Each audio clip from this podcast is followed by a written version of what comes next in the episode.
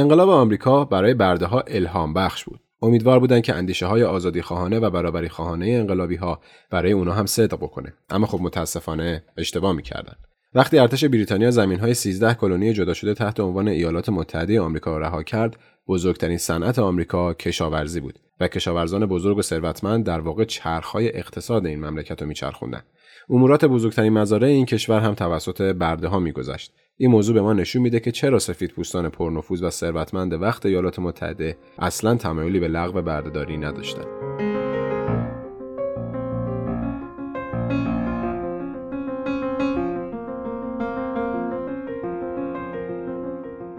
سلام من علی زرین قلم هستم و این تارکسته در تارکست سعی می‌کنم تا جایی که در توانم هست بیطرفانه به روایت جریانهای مهم تاریخ معاصر جهان بپردازم. شما به اپیزود دوم پرونده جنبش حقوق مدنی گوش می‌کنید. این پرونده رو من به همراه خواهرم پریسا تقدیمتون می‌کنیم.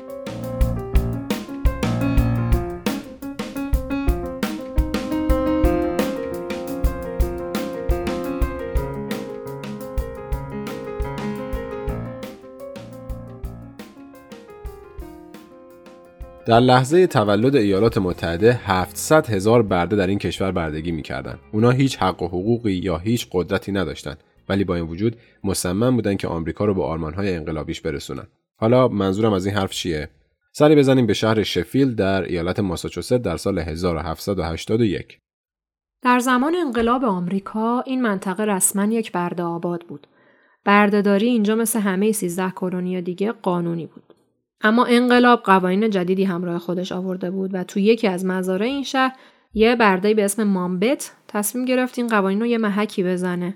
برای دهها سال کار مامبت سرو غذا توی اتاقهای خونه اربابش بود. تا اینکه یه روزی تصادفاً بندی از قانون اساسی ایالات متحده رو از زبون اربابش میشنوه. اینکه تمام انسانها با هم برابرن. مامبت برای محک این بند از قانون اساسی به یه شهری در نزدیکی مزرعه به اسم استاک بریج فرار می‌کنه. جایی که یک وکیل جوون راضی می‌کنه که بهش کمک کنه در تشکیل یک پرونده قضایی. قبل از این هم برده های دیگه بودن که از اربابانشون شکایت کرده باشن اما خب این یکی کیس متفاوت بوده. مامبت کاری به اربابش نداشته. در واقع داشته خود وجود بردهداری در ماساچوست رو به چالش میکشیده. شکایتش هم بر این مبنا بوده که بردهداری در واقع نقض اساسی ترین اصول انقلاب آمریکاست اینکه تمام انسانها برابر آفریده شدن این یک مجادله بزرگ و چالش برانگیز محسوب می شده. در واقع شاید باورتون نشه اما در نهایت هم دادگاه به نفع مامبت حکم داده و اون برنده میشه. خبر پیروزی مامبت در این پرونده خیلی زود بین شهروندها و برده های جامعه آمریکا پخش میشه و یه سرآغازی میشه برای دگرگونی های عظیم آتی و حرکت به سمت لغو بردهداری. در عرض دو دهه آینده همه ایالت های شمالی در مسیر ترک بردهداری قدم برداشتن. موازی با این اتفاق یه مکتب جدیدی از مسیحیت توی شهرهای این کشور تازه متولد شده در حال جون گرفتنه. یه مکتبی به اسم اوانجلیکالیزم که بر این باوره که همه نژادها از دید خداوند برابرن. اونا می‌رفتن توی نقاط مختلف کشور، توی فضای باز یا خارج از کلیساها سخنرانی می‌کردن و کشیشاشون از کلام خدا و برابری خواهیش می‌گفتن. این مکتب غالبا تاثیر پذیرفته از یه داستانی توی انجیل که خدا در اون برده ای رو در مصر به بالاترین مقام ها میرسونه. داستان استوری آف اگزودوس. آشنایی برده های سیاه پوست با این داستان یه نقطه عطفی میشه در تاریخ مبارزات آفریقای آمریکایی از این داستان اینجور تلقی می شده که خدا از همه مسیحی ها می‌خواد که بردهداری رو رها کنن و به آزادی هم احترام بذارن. جنبش اوانجلیکالیستا فقط در مقام سخن برای برده ها جالب نبود. در عمل هم یه سری موقعیت هایی رو ایجاد کرد براشون. اجازه بدید داستان دیگه ای بشنویم از یه برده جوونی که اون هم مسالمت آمیز و هوشمندانه آزادیشو به دست میاره. برده به نام ریچارد آلن.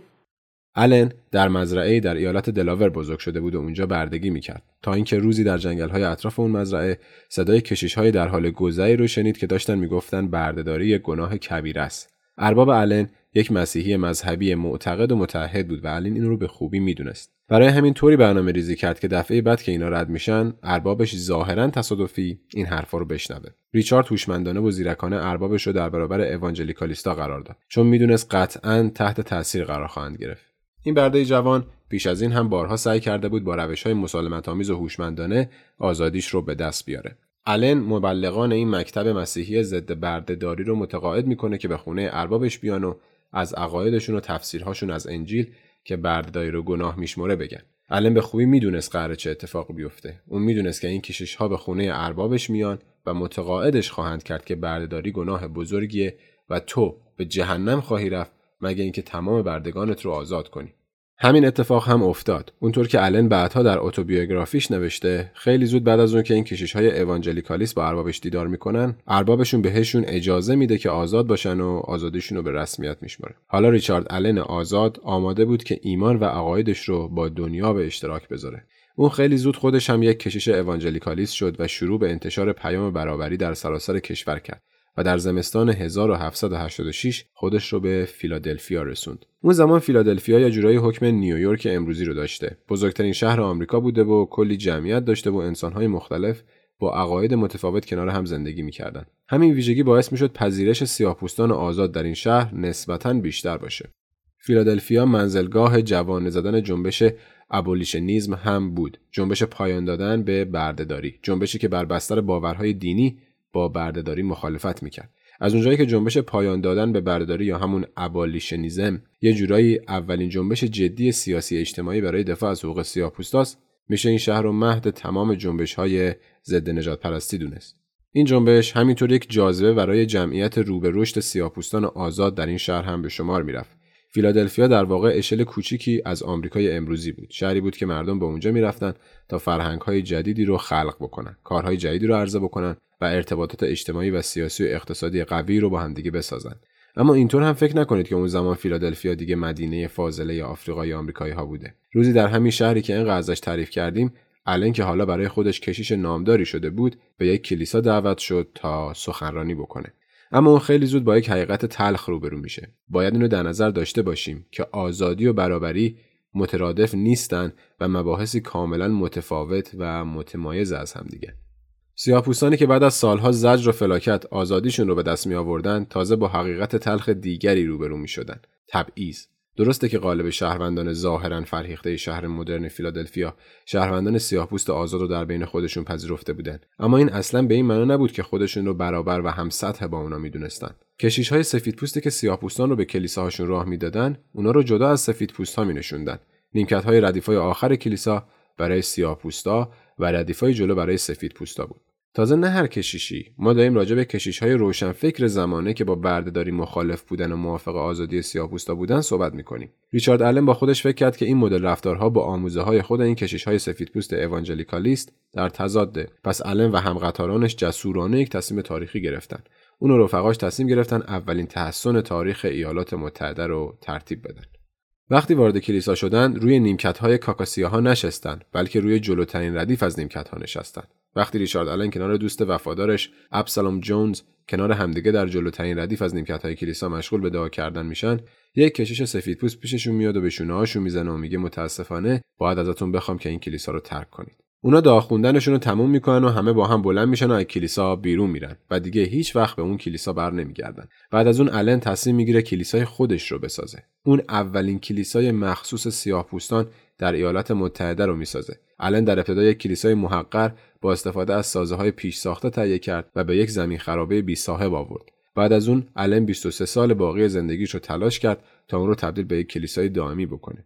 کلیسای ریچارد آلن امروز در فیلادلفیا اولین کلیسای اصطلاحا افریکن متودیس اپیسکوپاله که بنیانگذاری شده که به اختصار بهش میگن AME این کلیساها مختص آفریقای تبارها هستند و در زمان الن سیاهپوستا می‌تونستن بدون تبعیض و مثل یک شهروند محترم و آزاد و برابر توش عبادت کنن و دعا بخونن. در کلیسای ریچارد آلن هنوز بازه و مسیحی های محل یک شنبه های هر هفته توش به عبادت می‌پردازن. امروز هفت هزار کلیسای AME در نقاط مختلف سیاره وجود داره. برای سیاهپوستان و سفیدپوستان حامی برابری که در اوایل قرن 19 هم زندگی می‌کردن ریچارد آلن شخصیتی مشابه باراک اوباما روزگار امروز داشته. اون کاری کرد که هیچکی فکرش هم نمی‌کرد که ممکن باشه. دقت کنید از کنار این اتفاق نباید ساده گذشت. این فقط یک کلیسای ساده نبود. تلاش های آلن در واقع تلاش در راستای بنیانگذاری اولین مجموعه یا مؤسسه در آمریکا بود که توسط سیاهپوست ها اداره می‌شد. بعضی معتقدن اگر ما به جنبش های ضد نجات پرستی معاصرتر به ویژه جنبش حقوق مدنی به رهبری مارتین لوتر کینگ نگاه کنیم می‌تونیم متوجه بشیم که همه چی از همین جا شروع شد. از این تلاش های ریچارد آلن که نهایتا هم نتیجه داد. این کلیساها مکانی شده بودند برای ترویج تفکرات ضد نجات پرستی و برابری خواهانه در ذهن آفریقای آمریکایی ها مثلا روزا پارکس که امروز اونو به عنوان جرقه جنبش حقوق مدنی می‌شناسیم عضو یک کلیسای AME در آلاباما بوده و میشه احتمال داد که شنیدن این داستان تحسن ریچارد آلن رفقاش در تمام زندگیش الهام بخش تحسنش در اون اتوبوس بوده.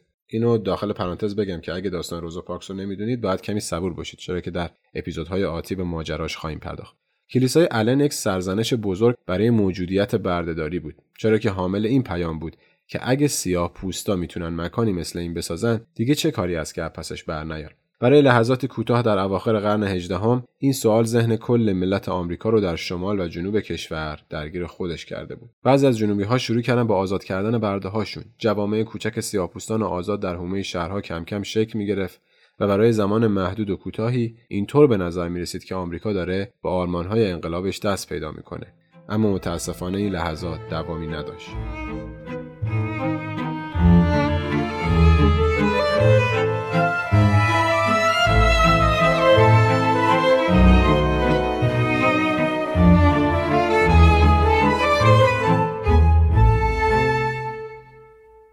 سرمایهدارهای ایالات جنوبی خیلی به بردهداری وابسته شده بودن. یعنی میشه گفت در واقع دیگه کل اقتصاد ایالات جنوبی وابسته به بردهداری شده بوده. برای همین قانونگذارای ایالات جنوبی شروع کردن به خلق سری موانع قانونی سخت و طاقت فرسا در برابر اربابایی که تصمیم گرفته بودن برده هاشون آزاد کنن. این یک کابوس بود برای سیاه پوستایی که هنوز آزاد نشده بودن اما باز هم مثل همیشه اونا از پذیرش این شرایط سرباز زدن. یک شنبه ده آگوست سال 1800 یک گروه از برده ها اطراف یه رود کوچیک حوالی شهر ریچموند ویرجینیا جمع شده بودند. یک شنبه ها روزای استراحت برده ها بود. ولی این یک شنبه اونا جمع شده بودن که نقشه یک شورش رو بکشن. این شورش قرار بود توسط برده یا آهنگر جوانی به اسم گابریل رهبری بشه. گابریل به مرور زمان یه سری پیروانی رو از کیلومترها اطراف مزرعه محل کارش جمع کرده بود و اونا رو با شمشیرهای دستسازی که خودش ساخته بود مسلح کرده بود و برای نبرد آماده و منظم شده بودن. نقشه همین بود که سه گروه از سیاه پوستای مسلح تحت رهبری همین گابریل از راه های مختلف خودشون رو به ساختمان فرمانداری ویرجینیا برسونن و فرماندار رو گروگان بگیرن. و بعد از اون با مذاکره با مقامات دولت فدرال یک بار برای همیشه به بردهداری حداقل در ایالت ویرجینیا پایان بدن. اما از شانس بدشون درست همون روزی که اینا قرار بوده نقششون رو اجرا کنن یه طوفان شدید در ریچموند به راه میفته در حدی که درختها و پلای زیادی رو خراب می‌کنه. برای همین گابریل مجبور میشه که برنامه رو یه ذره بندازه عقب. اما وقتی طوفان تموم میشه دو تا از برده ها میترسن و میرن ماجرا رو به ارباباشون لو میدن. شورشی ها دونه دونه شناسایی میشن و توسط دادگاه به مرگ محکوم. تو یک روز مشخص همشون رو در یک فضای سبز بزرگ جمع کردن و اعدام کردن. جسدهاشون رو هم در یک گور دست جمعی خاک کردن. گورستانی که تا به امروز هم هیچ نشونه و علامت مشخصی ازش نیست و فقط یک منطقه تخمینی ازش می‌دونیم. مرگ این برده ها شاید یکی از منظم ترین و هوشمندانه ترین شورش های بردگان آمریکا رو ناتموم گذاشت ولی شورش های دیگری در راه بودند.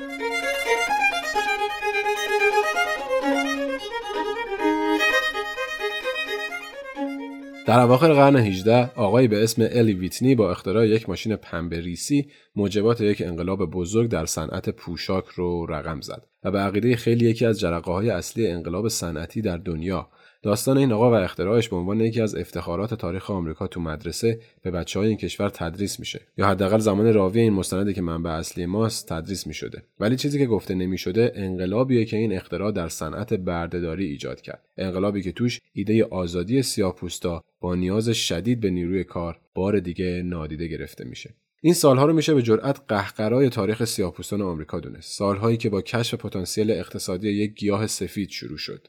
پنبه.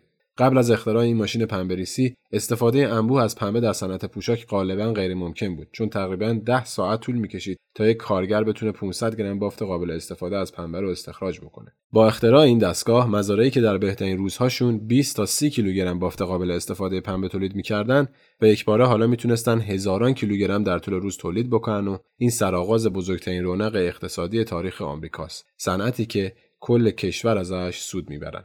اما چی باعث می‌شد که پنبه انقدر تقاضا داشته باشه؟ در آخرین دهه قرن هجدهم بزرگترین مزارع آمریکا که متعلق به کاشت تنباکو بودند توهی و رها شده بودند و ارزششون داشت روز به روز کمتر می‌شد. از طرفی صنعت منسوجات و پارچه در بریتانیا پر رونقترین روزهای خودش رو پشت سر میذاشت. صنعتی که حجم شگفتآوری از تقاضا رو برای لباسهای نخی در سراسر دنیا ایجاد کرده بود. حواسمون هست دیگه این در واقع سالهای اولیه انقلاب صنعتیه. انقلابی که به واسطه رواج مصرفگرایی افراطی میشه گفت تا حد زیادی به کارگردانی بریتانیا داره جون می‌گیره. انقلابی که داره در کوتاه مدت زندگی هزاران سیاهپوست رو نابود می‌کنه و در بلند مدت طبیعت رو به نابودی میکشونه.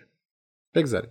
ماشین پنبریسی ایلای ویتنی یه جورایی سرعت حرکت موتور محرکه ماشین اقتصاد جهانی رو چند برابر کرده بود و حالا سوخت این ماشین بردهداری بود. به جز خود برده ها همه به نوعی از این صنعت سود می بردن.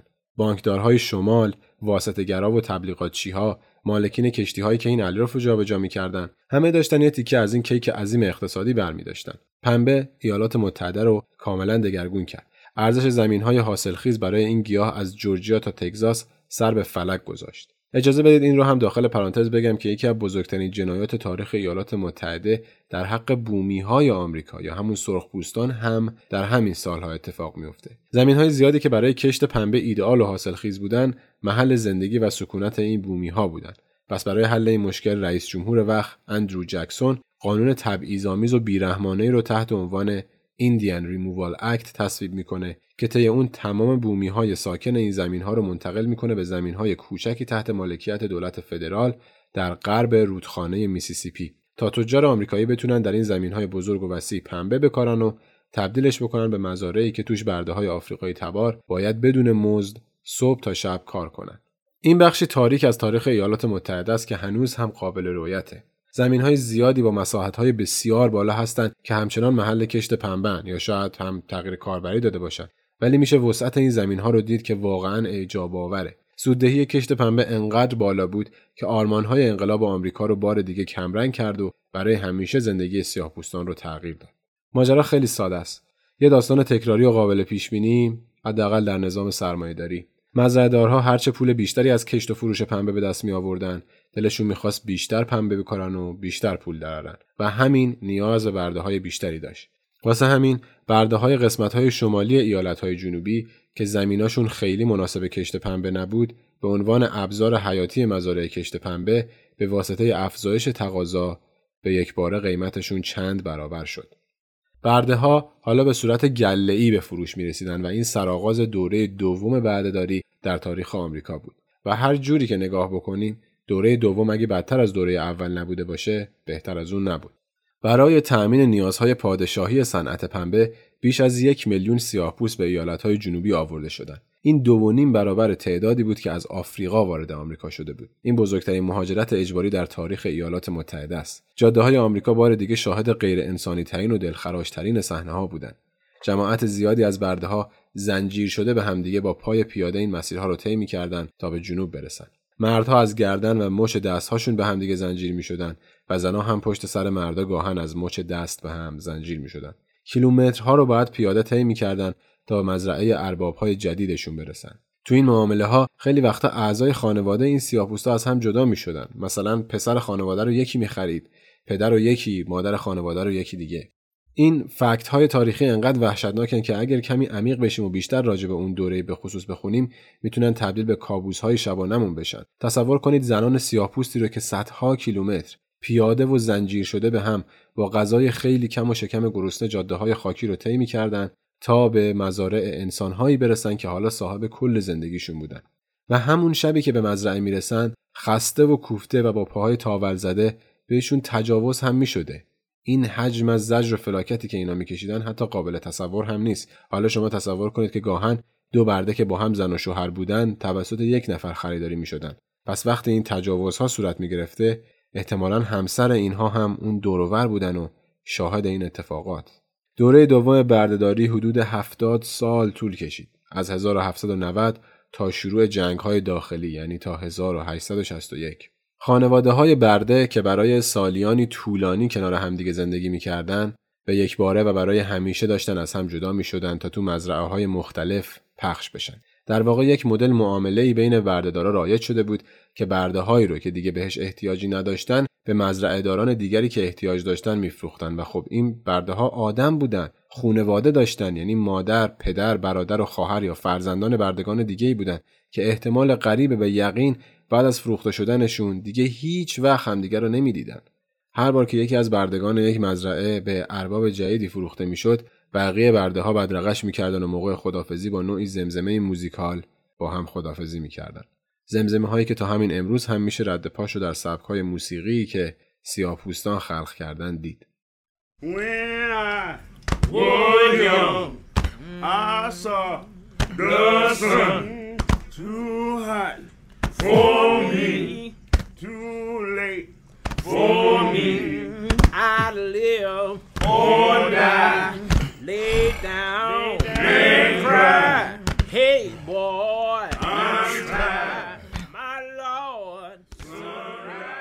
رونق صنعت پنبه تمام سیاپوستای آمریکا رو تحت تاثیر قرار داده بود. حتی اونایی که شهروندان آزاد بودند. مخصوصا برای شهروندان سیاپوست آزادی که جنوب مونده بودن و در تقلا برای ساختن زندگی در اقتصادی بر پایه بردهداری بعضی از این شهروندان آفریقایی تبار آزاد ایالات جنوبی تصمیماتی گرفتن که برای ما سخته که امروز اونا رو درک بکنیم اونا در شهر چارلستون تو کارولینای جنوبی مؤسسه‌ای به نام براون فلوشیپ سوسایتی رو بنیانگذاری کردند که در اون سعی می‌کردن به همدیگه کمک بکنن. اعضای این جمعیت غالبا کارگر و دلال بودن و خیلی از مشتریهاشون بردهداران سفید پوست بودن. بعد از این مدت همین جمعیت سیاهپوستان آزاد یعنی همین جمعیت براون فلوشیپ سوسایتی تصمیم گرفتن که برای خودشون برده بخرن. اما به چه انگیزه و هدفی؟ ما نمی‌تونیم قضاوتشون کنیم تا قبل اینکه انگیزهشون از این کار رو بدونیم. انگیزه اونها از این کار کمی پیچیده است. هرچند نمیشه از این حقیقت هم فرار کرد که در این سالهای وحشی ایالات متحده یعنی سالهای دوره دوم بردهداری که می شود از دهه 1790 تا دهه 1860 سیاهپوستان آزادی بودند که برده های سیاه پوستی برای خودشون داشتند و حتی همون جوری باشون برخورد می‌کردن که بردهداران سفید پوست برخورد می‌کردن. ولی همینطور می‌دونیم که سیاهپوستان آزادی هم بودند که همسرانشون آزاد نبودند و برده اربابان سفید پوست دیگری بودند پس اونا کاری که می‌تونستن بکنن این بوده که همسرشون رو از ارباب سفید پوستش بخرن و از اونجایی که در اون زمان قانون اجازه آزاد کردن برده ها رو نمی‌داده اینا در نهایت مجبور بودن همسرانشون رو به عنوان برده نگه دارن. پس تمام سیاهپوستان آزادی که برده داشتن مثل سفید پوست های بردهدار با این حقیقت غیر انسانی اوکی نبودن بلکه برای نجات همسر و اعضای خانوادهشون این کارو می‌کردن تصور کنید مجبور باشید همسر خودتون رو از کس دیگری بخرید این اتفاقیه که واقعا برای انسانهایی در طول تاریخ افتاده و نه انسانهای دوران باستان بلکه برای انسانهایی که همین 200 سال پیش زندگی می‌کردن. سوال اینجاست که چرا شهروندان آزاد سیاهپوست قوانین تبعیض آمیز حاکم اون زمان رو به چالش نکشیدن؟ جوابش خیلی ساده است. اونا خوب می‌دونستن که چقدر آزادی خودشون هم آسیب پذیر و شکننده است. اونا بعد در میان بزرگترین جامعه بردهدار تاریخ ایالات متحده زندگی می‌کردن. مزرعه داران سفیدپوست ایالات جنوبی از هر گروه دیگری در آمریکا بیشتر پول در می آوردن و خب با توجه به نظام اقتصادی و سیاسی که آمریکا اون موقع داشته و حتی همین الان هم تا حد زیادی داره میشه گفت یه جورایی این سرمایه‌داران که سیاست های کلان کشور رو تعیین می‌کنن. برای همین اون موقع هم مزرعه دارهای جنوب در تعیین سیاست های کلان کشور نقش اساسی داشتند چرا که بخش اعظمی از سرمایه کشور در اختیار اونها بوده. به واسطه این قدرت و نفوذی که این بزرگواران بیرحمانه به واسطه بردهداری کسب کرده بودند داشتن ساختار صنعت بردهداری رو به نفع خودشون تغییر می‌دادند و روز به روز بیرحمانه تر می‌کردن اجازه بدید که از نتایج وحشتناک و غیر انسانی این تغییر شکل‌ها رو با هم بشنویم در شهر نچز در ایالت میسیسیپی بازاری وجود داشت به نام Forks of the Road که در زمان خودش دومین بازار بزرگ خرید و فروش برده محسوب می شده. یه جایی که سیاه پوستای مناطق شمالی به ایالت های جنوبی آورده می شدن تا به مزرعه دارای جنوب جنوب فروخته بشن. به غیر از این هم در اون زمان بازارهای خرید فروش برده زیادی در ایالات متحده وجود داشته. اما چیزی که این بازار رو متمایز می کرده نظم و طبقه بندیش بوده. یعنی این بازار رسما مثل یک نمایشگاه اداره می شده. قرفه ها بر اساس تخصص و مهارت برده ها ساخته شده بودن. یعنی اگه شما برده آهنگر می‌خواستی می‌رفتی بخش قرفه های آهنگری نمایشگاه بعد اونجا یه سری انسانهایی بودن که آهنگری بلد بودن و شما می‌تونستی بخریشون دقیقا مثل کالا. برده ها مثل کالاهایی توی یک نمایشگاه بر اساس کاراییشون طبقه بندی شده بودن. ده ها هزار برده در فورس آف رود به فروش رسیدن. اما مزرعه دارانی که اینا رو میخریدن فقط بردای کارگر برای مزارع پنبهشون نمیخریدن. اونا سلیقه مشخصی در برده های زن هم داشتن. مردا رو برای کارهای یدی سخت می‌گرفتن. و همینطور علاقه خاصی هم داشتن به خرید برده های زن برای استفاده از تواناییشون در تولید نسل بعدی برده ها که قرار بود اونا هم توی همین مزارع کار کنن. بالا رفتن تقاضا برای برده و سر به فلک کشیدن قیمتشون در جنوب خیلی از بردهدارا رو به این فکر فرو برده بود که اونا می‌تونن خودشون نیروی کار تولید کنن با وادار کردن برده ها به تولید مثل. حالا گفتن نداره که این ماجرا به چه جاهای شرماوری ختم شده. اونها به زور زنها رو باردار می‌کردن و برای این کار یا بهشون تجاوز می‌کردن یا به اجبار زنان و مردان برده رو با همدیگه هم بستر می‌کردن. تصور کنید دقیقا این یک دام. چطور یک دامدار گاوهای ماده و نرش و وادار به جفتگیری با هم دیگه می‌کنه تا تعداد گاوهاش بیشتر بشه؟ اینا هم به زور برده ها رو وادار می‌کردن با هم رابطه جنسی داشته باشن. احتمالا به این پروسه نظارت هم می‌کردن که خیالشون از بابت موثر بودنش راحت بشه. در تمام جوامع قاره آمریکا بعد از انقلاب صنعتی این فقط در ایالات متحده بود که جمعیت برداشت به شکل طبیعی به مرور زمان بیشتر و بیشتر می‌شد 400 هزار برده ای که در تمام دوران خرید برده از آفریقا به آمریکا آورده شده بودند در آستانه جنگ های داخلی به نزدیک 4 میلیون نفر رسیده بودند. این اعداد شوکه کننده است و همینطور تصور کنید که خشونتی که لازم بوده تا بتونن این جمعیت رو تحت کنترل نگه دارن. ابزارهایی که ارباب های سفید پوست برای کنترل و ایجاد روب و وحشت در دل برداشون استفاده می‌کردن امروز توی یک سری از موزه ها در آمریکا نگهداری میشه. با دیدن این ابزار آدم با خودش فکر می‌کنه اینا متعلق به قرن وسطان احتمالا نه متعلق به همین مثلا 150 سال پیش پوزه بندهای فولادی گردن بندهای فولادی خاردار شلاقهای از جنس چرم بعد آیرونی ماجرا اینجاست که احتمالا همه این ابزارهای قرن وسطایی توسط خود این بردای بنده خدا ساخته می شده این ابزارها برای شکنجه برده خطاکار استفاده می شده. برده هایی که کارهایی که از دید ارباباشون باید می‌کردن رو نمی‌کردن. برده بودن هیچ وقت به این معنا نبوده که شما قطعا هر روز شکنجه میشی، هر روز به تجاوز میشه، هر روز زج می‌کشی. سیاست این بوده که بردهدارها مقدار شوکه کننده خشونت رو در برابر یه تعداد اندکی از برده ها نشون بدن که بقیه برده ها در واقع دیگه حتی جرأت فکر کردن به کارهایی که از دید ارباباشون خطا بوده رو هم نکنن. خشم و نفرتی که تو دل برده های آفریقایی تبار از اربابای سفید پوستشون بوده نه تنها بعد از استقلال آمریکا کم نشد بلکه بیشترم شده بود و این خشم و نفرت ها گهگاهی در گوشه و کنار این کشور به شکل شورش خودشو نشون جامعه می‌داد. Shake, shake, quiver, quiver. Been awakened by the cold shiver. Winds blow and change, change. Sweet rushing through my veins. Good Lord, I just might die. Taken over by the high tide. Feel the rain against my skin. Drown my soul in the water again. Move on me, move on me. I think you ought to make a move on me. Move on me, move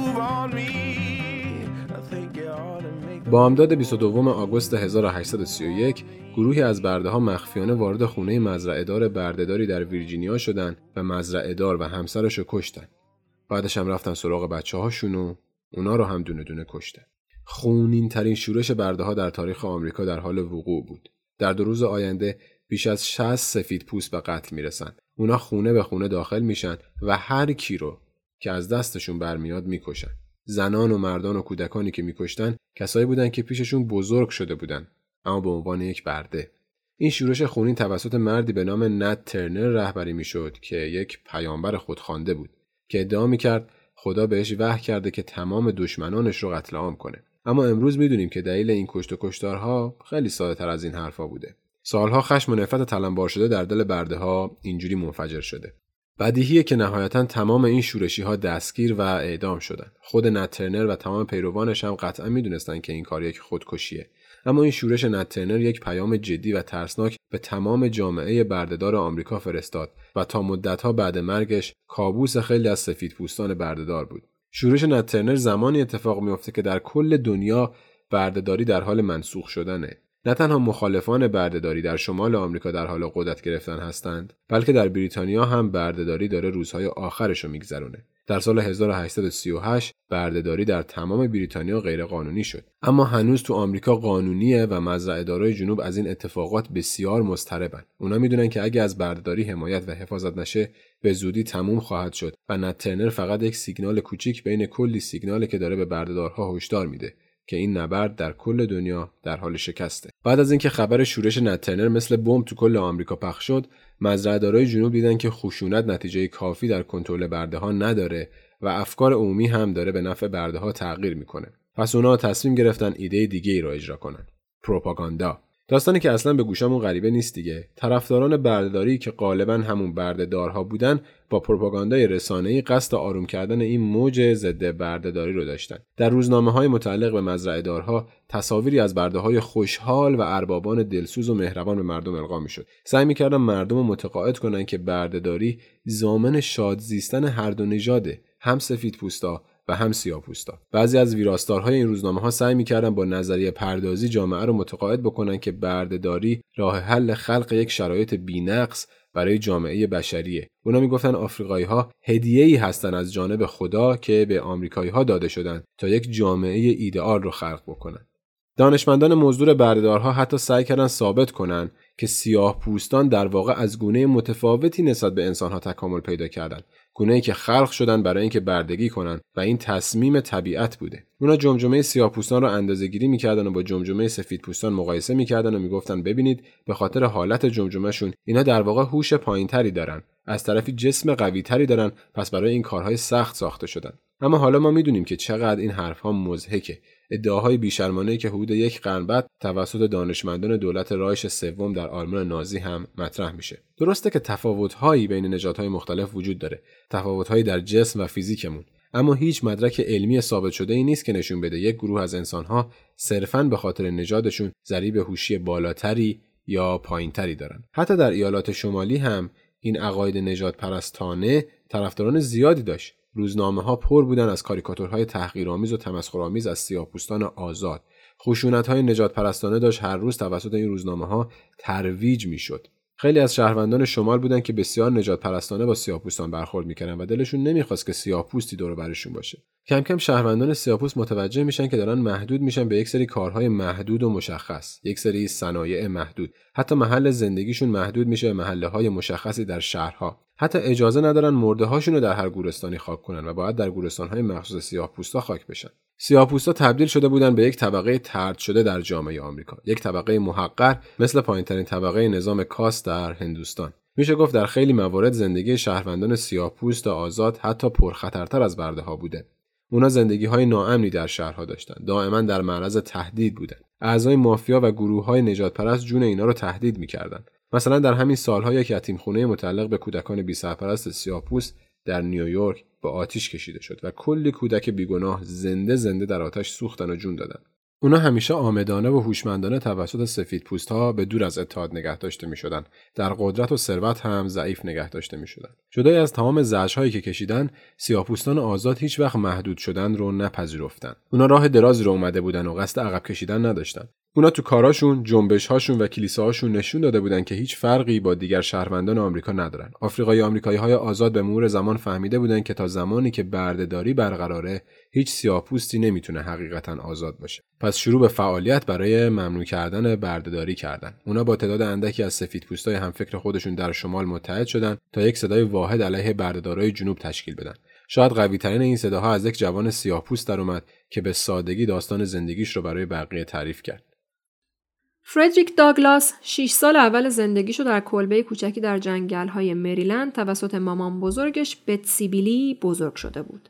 برای 6 سال اول زندگیش بتسی تنها عضو خانواده ای بود که فردریک داشت تا اینکه یک روز صبح بتسی مجبور شد که اون رو از خونه بیرون بندازه. به بتسی گفته بودن که فردریک باید به یک مزرعه دیگه برای کار منتقل بشه. مزرعه‌ای که 20 کیلومتر از مزرعه‌ای که بتسی توش کار می‌کرد فاصله داشت. فردریک هیچ ایده ای نداشت که چه اتفاقی داره میفته اما بتسی خوب می‌دونست بتسی خودش پسری که بزرگش کرده بود و عاشقش بود رو به اون مزرعه برده بود تا رهاش کنه و برای ارباب جدیدی شروع به بردگی کنه وقتی به خونه ارباب جدید رسیدن بتسی به فردریک گفت بره با بقیه بچه ها بازی کنه و بعد از اون این دوتا دیگه هیچ وقت همو ندیدن.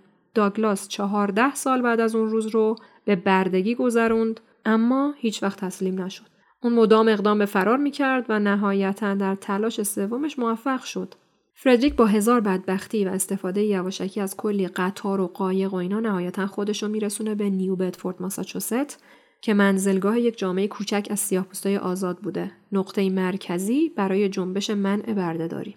فردریک بعد از رسیدن به این شهر و آشنایی با تفکرات انقلابی جنبش منع بردهداری جذب این جنبش میشه. بعد توی یک اسکله کار پیدا می‌کنه به کلیسای سیاهپوستای شهر ملحق میشه و شروع می‌کنه به مبارزه با بردهداری این پسر جوون خیلی زود توجه سفید پوستای ضد بردهداری رو جلب خودش می‌کنه. سفید پوستایی که به صدای سیاه پوستا در مبارزاتشون نیاز داشتن. مشکل فعالین سفید پوست ضد بردهداری بیشتر این بوده که اونا هر چقدر هم تلاش می‌کردن نمی‌تونستن یه توصیف درستی از بردهداری بدن. بردهداری توی توصیفات اینا یا خیلی اگزجره شده بیان می‌شد؟ یا خیلی وقتا خیلی از حقایق دردناک ماجرا ناگفته میموند؟ برای همین حضور یه شخصی مثل فردریک داگلاس در بین اینها می‌تونست خیلی بازی رو عوض کنه. به قول معروف هرچه از دل برایت لاجرم بر دل نشیند. حرفای فردریک داگلاس داستان واقعی زندگی خودش بود و می‌تونست خیلی درک بهتری از حقیقت زننده بردهداری رو به مردم بده. تابستون سال 1841 به شهر نانتاک در ماساچوست میره تا در یک گرد همای ضد بردهداری سخنرانی کنه در میان حضار یه شخصی بوده به نام ویلیام لوید گریسون که بزرگترین رهبر ضد بردهداری سفید پوست در اون زمانه. داگلاس اون موقع همش 23 سالش بوده. اما در آستانه دگرگون کردن تاریخ بوده. این اولین سخنرانی داگلاس در برابر همچین جمعیتی بود اما بلافاصله بعد از پایان سخنرانیش ویلیام گریسون بالای stage میره و داگلاس رو متقاعد می‌کنه که بشه یکی از سخنرانان جنبششون. داگلاس بعد از اون شروع می‌کنه به سفر کردن به مناطق مختلف شمال و سخنرانی های مختلفی رو ترتیب میده و به مخاطبانش نشون میده که یک سیاه پوست از هر لحاظی با یک سفید پوست برابره. سخنرانیهاش حقیقتا آتشین بودن یعنی با چارچوب سیاسی بحث می‌کرده و همیشه به این اشاره می‌کرده که چجوری ایالات متحده آرمانهای خودش رو فراموش کرده. در واقع میشه فردیک داگلاس رو مارتین لوترکینگ زمانه خودش دونست. داگلاس و هم فکرانش در شمال گفتمان ضد برداری رو وارد سیاست داخلی کشور هم کردن و در واقع تبدیلش کردن به یک مشکل و بحران در سیاست داخله.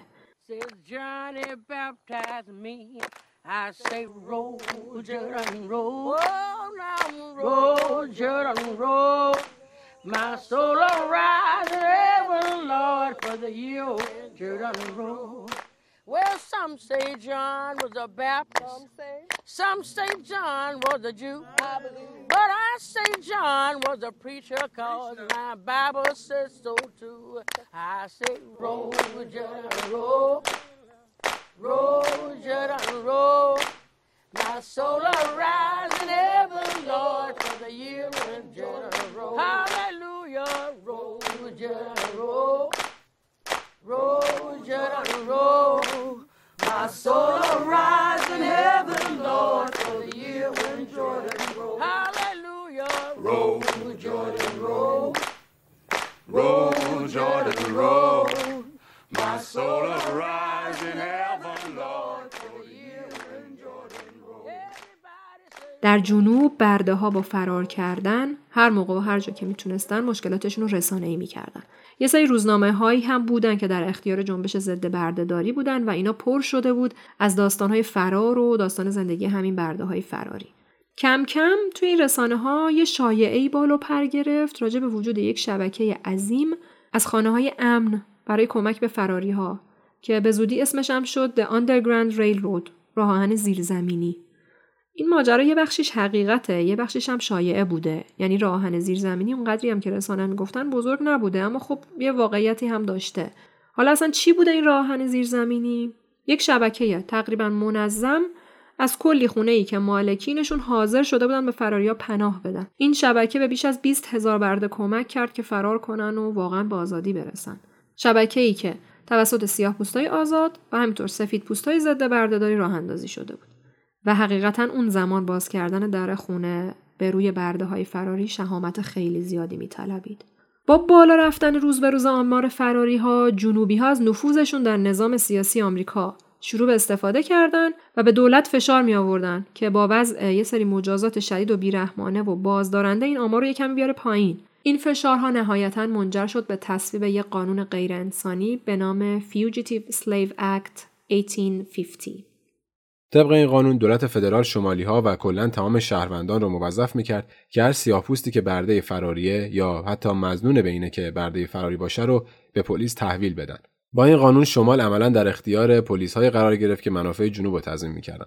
همینطور شهروندان هم اجازه داشتن به هر سیاپوستی که مزنون می‌شدن بگیرنش و به پلیس تحویل بدن. این در واقع یک حکم آتش به اختیار بود برای تمام سفیدپوستان نجات و موافق بردهداری در اون زمان.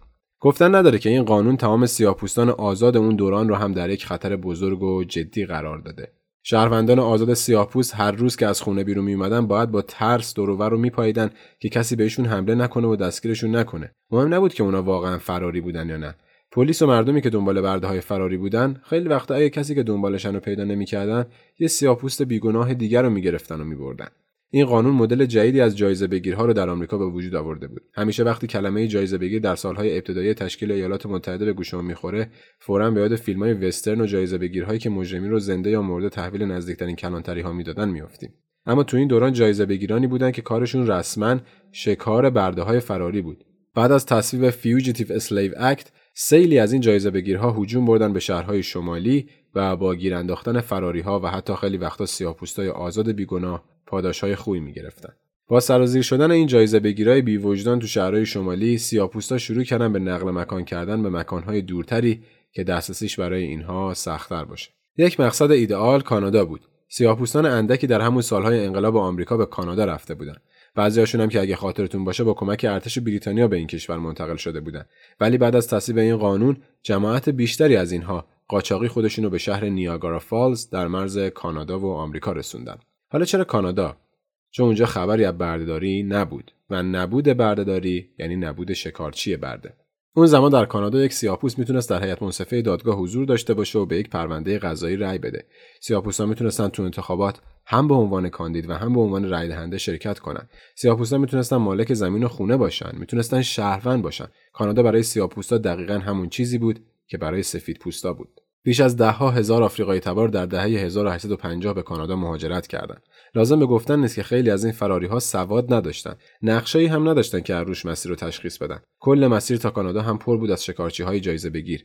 پس رسیدن به کانادا اصلا کار ساده ای نبود و اونایی که این کارو کردن ریسک بسیار بزرگی کرده بودند. بعد از فرار این همه برده حتما دارید فکر می‌کنید که خب خدا رو که اکثر سیاپوستایی که در بند بردگی اربابانشون بودن عاقبت بخیر شدن اما اصلا اینطور نیست در آستانه شروع جنگ های داخلی همچنان چهار میلیون سیاهپوست برده در آمریکا زندگی می‌کردند. چهار میلیون انسانی که همچنان باید به زندگی فلاکتبارشون به عنوان برده ادامه بدن. داستانهای تکان دهنده زیادی از این سالهای پایانی بردهداری وجود داره. سالهایی که برده ها علاوه بر زجری که سالیان درازی بود که داشتن تحملش می‌کردن باید با این زجر ذهنی هم کنار میمدن که خیلی از هم نجادانشون الان آزادانه دارن زندگی می‌کنن ولی اونا نمی‌تونستن آزاد باشن یکی از این داستانهای تکان دهنده داستان زنیه به نام مارگارت که در شهری شمالی در ایالت کنتاکی در مرز با ایالت اوهایو زندگی می‌کرده. مرز یک ایالت بردهدار با یک ایالت آزاد. آزادی فقط پنج کیلومتر با اونا فاصله داشته. پس مارگارت و شوهرش و چهار تا بچه هاش تصمیم به فرار می‌گیرن. اونا در سرمای زمستون پای پیاده تا رودخونه ای که این دوتا ایالت رو از هم جدا می‌کنه میرن و بعد از روی یخهای نازک رودخونه رد میشن تا به اوهایو برسن. یخهایی که با برداشتن هر قدم ممکن بوده تمام خانواده رو داخل رودخونه بکشونه که دماش به صفر درجه میل می‌کنه. نهایتا می‌رسن اوهایو و به خونه یک سیاه پوست آزاد پناه می‌برن. ولی این آزادی زیاد دووم نمیاره. افسرهای پلیس این خونه رو شناسایی می‌کنن و به اونجا میرن. وقتی افسرهای پلیس وارد خونه میشن با یه صحنه فوق العاده تکان دهنده مواجه میشن. مارگارت سه تا از بچه‌هاشو کشته بوده. و رگ گردن کوچکترین دخترش رو جلوی چشم خود پلیسا می‌زنه. و دو تا پسراش هم در حال خونریزی و مرگ بودن. وقتی تو زندان باهاش صحبت می‌کنن و دلیل کارش رو می‌پرسن میگه اگه وقتش رو داشتم بچه چهارمم من میکشتم. من بهترین کاری رو کردم که یک مادر می‌تونسته بکنه. داستان مارگارت مثل یک بمب منفجر میشه و به گوش شهروندهای آمریکا می‌رسه. داستانی که هم برای مخالفا هم برای موافقای بردهداری تحلیل پذیر بوده. بردهدارای جنوب می‌گفتن داستان مارگارت به همه ما نشون داد که نژاد سیاه توانایی انجام چه اعمال شیطانی رو داره و اینا اصلا نیاز به مراقبت و نظارت همیشگی ارباباشون دارن. از اون طرف ضد بردهدارا می‌گفتن خب مارگارت حقیقت تلخ و غیر انسانی نهفته در بردهداری رو با این کار به همه ثابت کرده. مارگارت سالها اسارت و بردگی رو چشیده بوده و اون زجر و فلاکتی که خودش کشیده بوده رو برای بچه‌هاش نمی‌خواسته.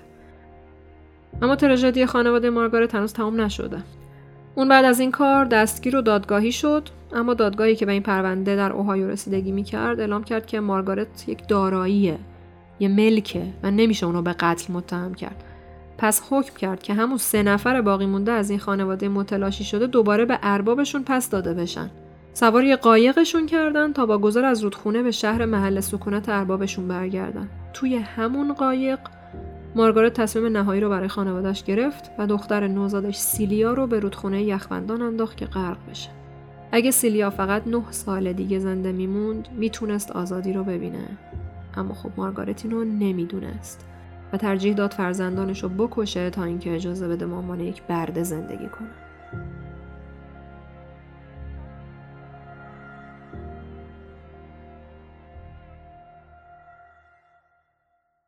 این تراژدی بزرگ یه چیز راجع به اون زمان آمریکا بهمون میگه. بردهداری انقدر توی گوشت و خون ملت آمریکا تنیده شده بود که دیگه اینطور به نظر می رسید که تنها راه خاتمه دادن بهش خشونت و خب خشونت های خیلی زیادی هم در راه بود.